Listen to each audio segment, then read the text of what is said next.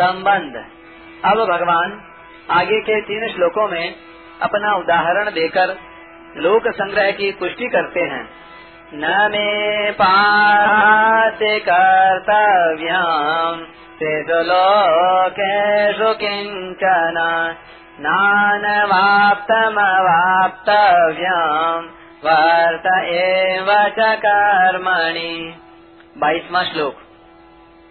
हे पार्थ मुझे तीनों लोकों में न तो कुछ कर्तव्य है और न कोई प्राप्त करने योग्य वस्तु अप्राप्त है। फिर भी मैं कर्तव्य कर्म में ही लगा रहता हूँ। व्याख्या। न मे पार्थासी कर्तव्यम त्रिषु लोकेशु किंचन नानवाप्तम वाप्तव्यम भगवान किसी एक लोक में सीमित नहीं है, इसलिए वे तीनों लोकों में अपना कोई कर्तव्य न होने की बात कह रहे हैं। भगवान के लिए त्रिलोकी में कोई भी कर्तव्य शेष नहीं है, क्योंकि उनके लिए कुछ भी पाना शेष नहीं है। कुछ न कुछ पाने के लिए ही सब मनुष्य, पशु, पक्षी आदि कर्म करते हैं। भगवान उपयुक्त पदों में बहुत विलक्षण बात कह रहे हैं कि कुछ भी करना और पाना शेष न होने पर भी मैं कर्म करता हूँ।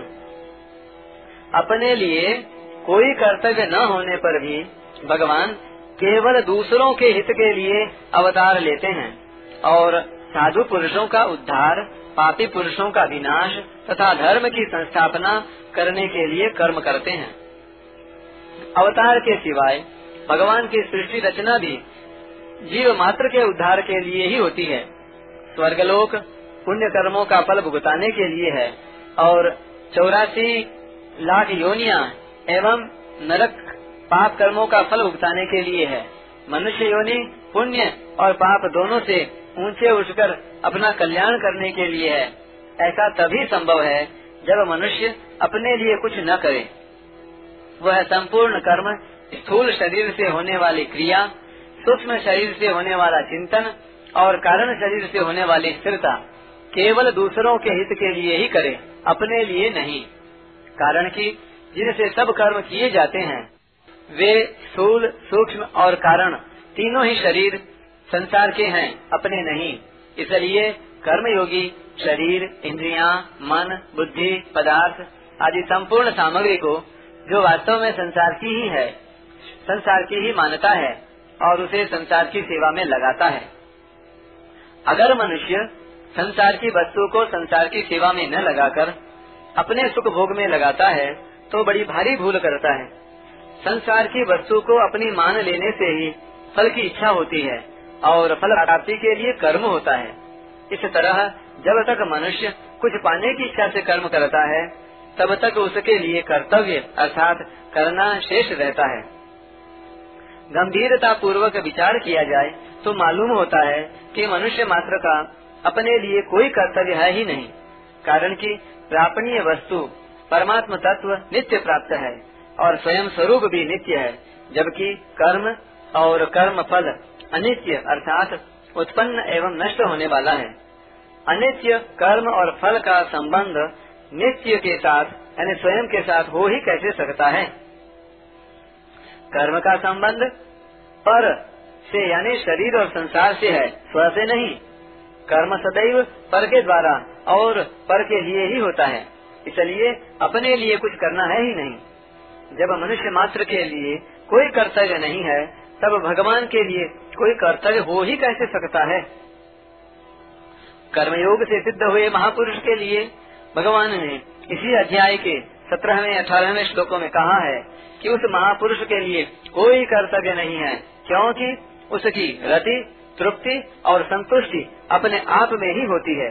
इसलिए उसे संसार में करने अथवा न करने से कोई प्रयोजन नहीं रहता, तथा उसका किसी भी प्राणी से किंचन मात्र भी स्वार्थ का संबंध नहीं रहता। ऐसा होने पर भी वह महापुरुष लोक संग्रहार्थ कर्म करता है। इसी प्रकार यहाँ भगवान अपने लिए कहते हैं कि कोई भी कर्तव्य न होने तथा कुछ भी पाना बाकी न होने पर भी मैं लोक संग्रहार्थ कर्म करता हूँ। तात्पर्य है कि तत्वज्ञ महापुरुष की भगवान के साथ एकता होती है। ममता धर्म मागता। जैसे भगवान त्रिलोकी में आदर्श पुरुष हैं, ऐसे ही संसार में तत्वज्ञ पुरुष भी आदर्श हैं। वर्त एव च कर्मणि। यहाँ एव पद से भगवान का तात्पर्य है कि मैं उत्साह एवं तत्परता से आलस्य रहित होकर सावधानी पूर्वक सांगोपांग कर्तव्य कर्मों को करता हूँ। कर्मों का न त्याग करता हूँ, न उपेक्षा। जैसे इंजन के पहियों के चलने से इंजन से जुड़े हुए डिब्बे भी चलते रहते हैं। ऐसे ही भगवान और संत महापुरुष, जिनमें करने और पाने की इच्छा नहीं है, इंजन के समान कर्तव्य कर्म करते हैं, जिससे अन्य मनुष्य भी उन्हीं का अनुसरण करते हैं। अन्य मनुष्यों में करने और पाने की इच्छा रहती है। ये इच्छाएँ निष्काम भाव पूर्वक कर्तव्य कर्म करने से ही दूर होती हैं। यदि भगवान और संत महापुरुष कर्तव्य कर्म न करें तो दूसरे मनुष्य भी कर्तव्य कर्म नहीं करेंगे। जिससे उनमें प्रमाद, आलस्य आ जाएगा और वे अकर्तव्य करने लग जाएँगे। फिर उन मनुष्यों की इच्छाएँ कैसे मिटेंगी? इसलिए संपूर्ण मनुष्यों के हित के लिए भगवान और संत महापुरुषों के द्वारा स्वाभाविक ही कर्तव्य कर्म होते हैं। भगवान सदैव कर्तव्य परायण रहते हैं।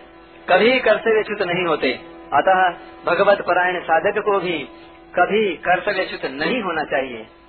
कर्तव्यच्युत होने से ही वह भगवत तत्व के अनुभव से वंचित रहता है। नित्य कर्तव्य परायण रहने से साधक को भगवत तत्व का अनुभव सुगमता पूर्वक हो सकता है। परिशिष्ट भाव महाभारत में भगवान ने उत्तंक ऋषि को भी तीनों लोकों में अपना कर्तव्य बताया है। धर्म संरक्षणार्थाय, धर्म संस्थापनाय च तैस्तैर्वेशैश्च रूपैश्च, त्रिषु लोकेशु भार्गव। मैं धर्म की रक्षा और स्थापना के लिए तीनों लोकों में, बहुत सी योनियों में अवतार धारण करके उन उन रूपों और वेशों द्वारा तदनुरूप बर्ताव करता हूँ।